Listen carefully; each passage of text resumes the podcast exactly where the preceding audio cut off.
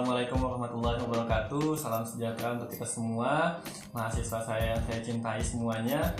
Hari ini kita kembali bertemu di mata kuliah evaluasi pembelajaran.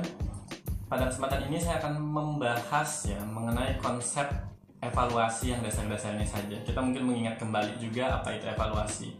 Saya yakin kalian di semester ini sudah sangat menguasai, bahkan sudah hafal mungkin apa itu evaluasi dan seterusnya.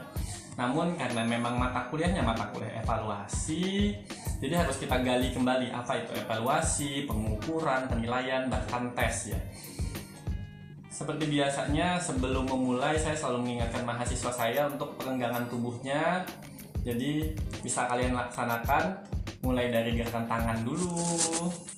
Ayo kita hitung sama-sama, 1, 2, 3.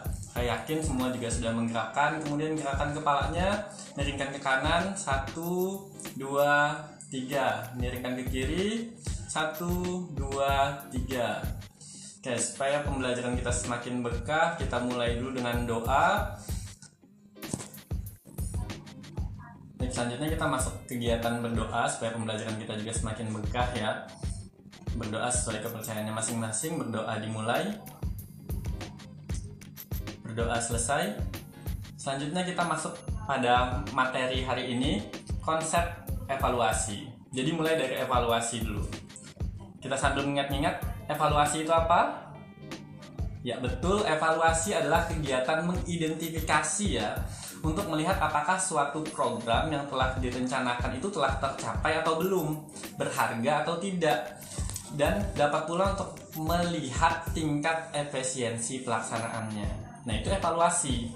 Kalau pengukuran tentu berbeda. Kalau pengukuran adalah apa? Pengukuran adalah proses pemberian angka atau usaha memperoleh deskripsi numerik. Jadi orang itu bagus atau tidak bagus. Jadi proses pemberian angkanya, proses menilainya, itu pengukuran. Kalau penilaian apa? Kalau penilaian berarti proses mengumpulkan informasi dan membuat keputusan berdasarkan informasi itu. Jadi nanti hasil akhirnya ke penilaiannya. Selanjutnya adalah tujuan dari penilaian itu sendiri. Apa itu tujuannya? Tujuan penilaian sendiri menurut Santoso, saya kutip tahun 2004 bukunya, pertama adalah menilai kemampuan individual melalui tugas-tugas tertentu.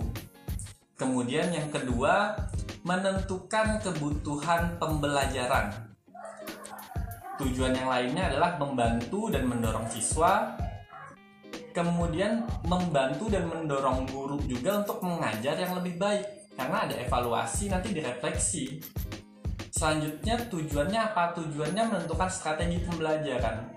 Bagaimana bisa menentukan strategi pembelajaran? Karena apa? Karena dari hasil evaluasi, penilaian yang ditemukan nantinya akan jadi bahan refleksi, perbaikan apa yang kira-kira harus dilakukan ke depannya, sehingga strategi pun akan dirubah, akan kita perbaiki. Kemudian yang terakhir adalah akuntabilitas lembaga. Jadi ada pertanggungjawabannya dari pembelajaran yang kita buat, ada laporan tertulisnya. Jadi kalian sebagai seorang guru jangan hanya bisa menyampaikan, ibu ini anak ibu yang namanya utuh tidak bisa melakukan ini. Harus ada bukti otentiknya. Jadi nanti tes-tes ini juga akan kita pelajari lebih lanjut. Tes setidaknya yang kalian kenal ada tes apa saja. Pertama ada tes tertulis dan tidak tertulis. Artinya semua bukti-bukti itu harus kalian kumpulkan, soal-soal yang kalian buat dijawab oleh peserta didik harus jelas. Selanjutnya juga portofolio, kegiatan-kegiatan mereka, itu yang akan kalian laporkan dan jadi pertanggungjawaban nantinya. Akuntabilitas lembaga. Selanjutnya adalah fungsi. Fungsi penilaian ini ada beberapa pembagiannya Jadi pertama, seperti yang kalian selalu sampaikan di mata kuliah yang sebelumnya juga pernah ada disinggung sebenarnya sudah fungsi-fungsi ini. Fungsi pembelajaran yang pertama, kemudian fungsi administrasi, selanjutnya ada fungsi bimbingan, kemudian dari ketiga hal itu yang nantinya akan kita kembangkan dan kita olah datanya supaya mencapai keinginan dari poin-poin penilaian ini sendiri. Kalau fungsinya fungsi pembelajaran apa? Fungsi dari pembelajaran jelas sudah ya. Jadi dari proses penilaian saja dapat diperoleh informasi tentang seberapa besar para peserta didik berhasil mencapai kompetensi dasar yang telah ditetapkan oleh guru. Dengan demikian, hasil penilaian memberikan umpan balik bagi guru tentang seberapa besar ia berhasil melaksanakan pembelajaran kepada peserta didik untuk mencapai kompetensi dasar. Dan guru dapat mengetahui pula kemampuan-kemampuan yang belum dikuasai dan yang sudah dikuasai oleh peserta didik. Jadi fungsi pembelajaran arahnya ke sana. Selanjutnya ada fungsi administrasi. Sudah jelas seperti tadi akuntabilitasnya. Jadi fungsi administrasi ini untuk melengkapi data-data. Ini juga nanti terkait dengan akreditasi sekolah. Apakah guru betul-betul melaksanakan penilaian?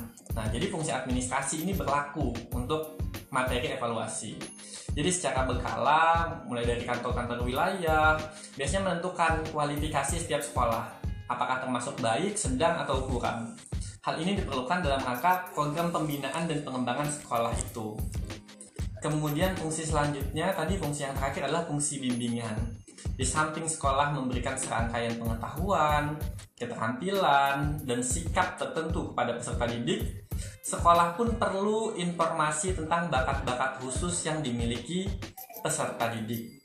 Informasi bakat ini memberikan saran kepada orang tua tentang bidang pelajaran atau bidang minat pekerjaan yang lebih sesuai dengan bakat peserta didik.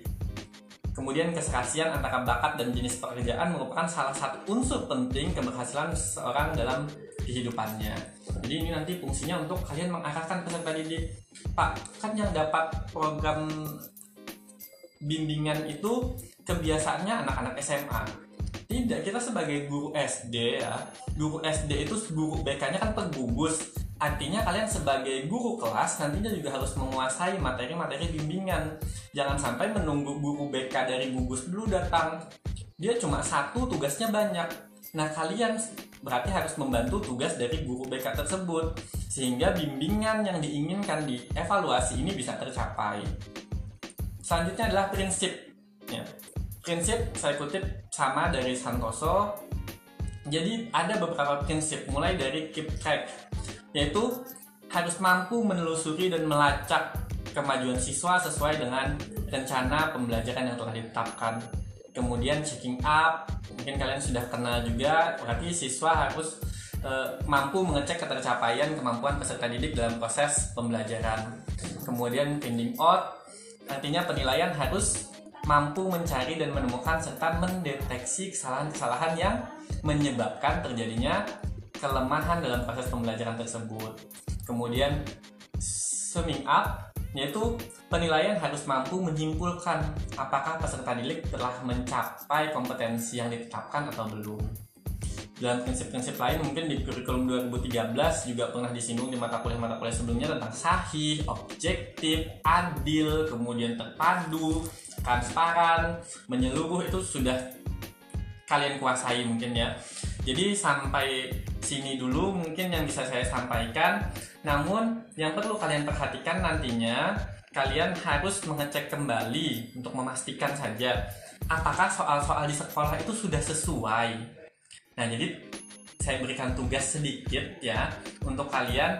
Coba kalian analisis soal-soal yang ada di buku guru ataupun buku siswa dari beberapa penerbit, jangan yang dari kementerian saja, jadi bisa dari Erlangga, dari Ganesha, dan seterusnya. Kalian ambil soal-soalnya, apakah sudah sesuai soal-soal tersebut untuk mencapai tujuan maupun prinsip-prinsip dari evaluasi pembelajaran tersebut. Mungkin ini dulu yang bisa saya sampaikan. Semoga apa yang kita bahas ini membawa keberkahan untuk semua. Kemudian kalian juga bisa memaksimalkan pembelajaran ini untuk mengimplementasikannya nanti di profesi kalian ke depan. Terima kasih. Assalamualaikum warahmatullahi wabarakatuh.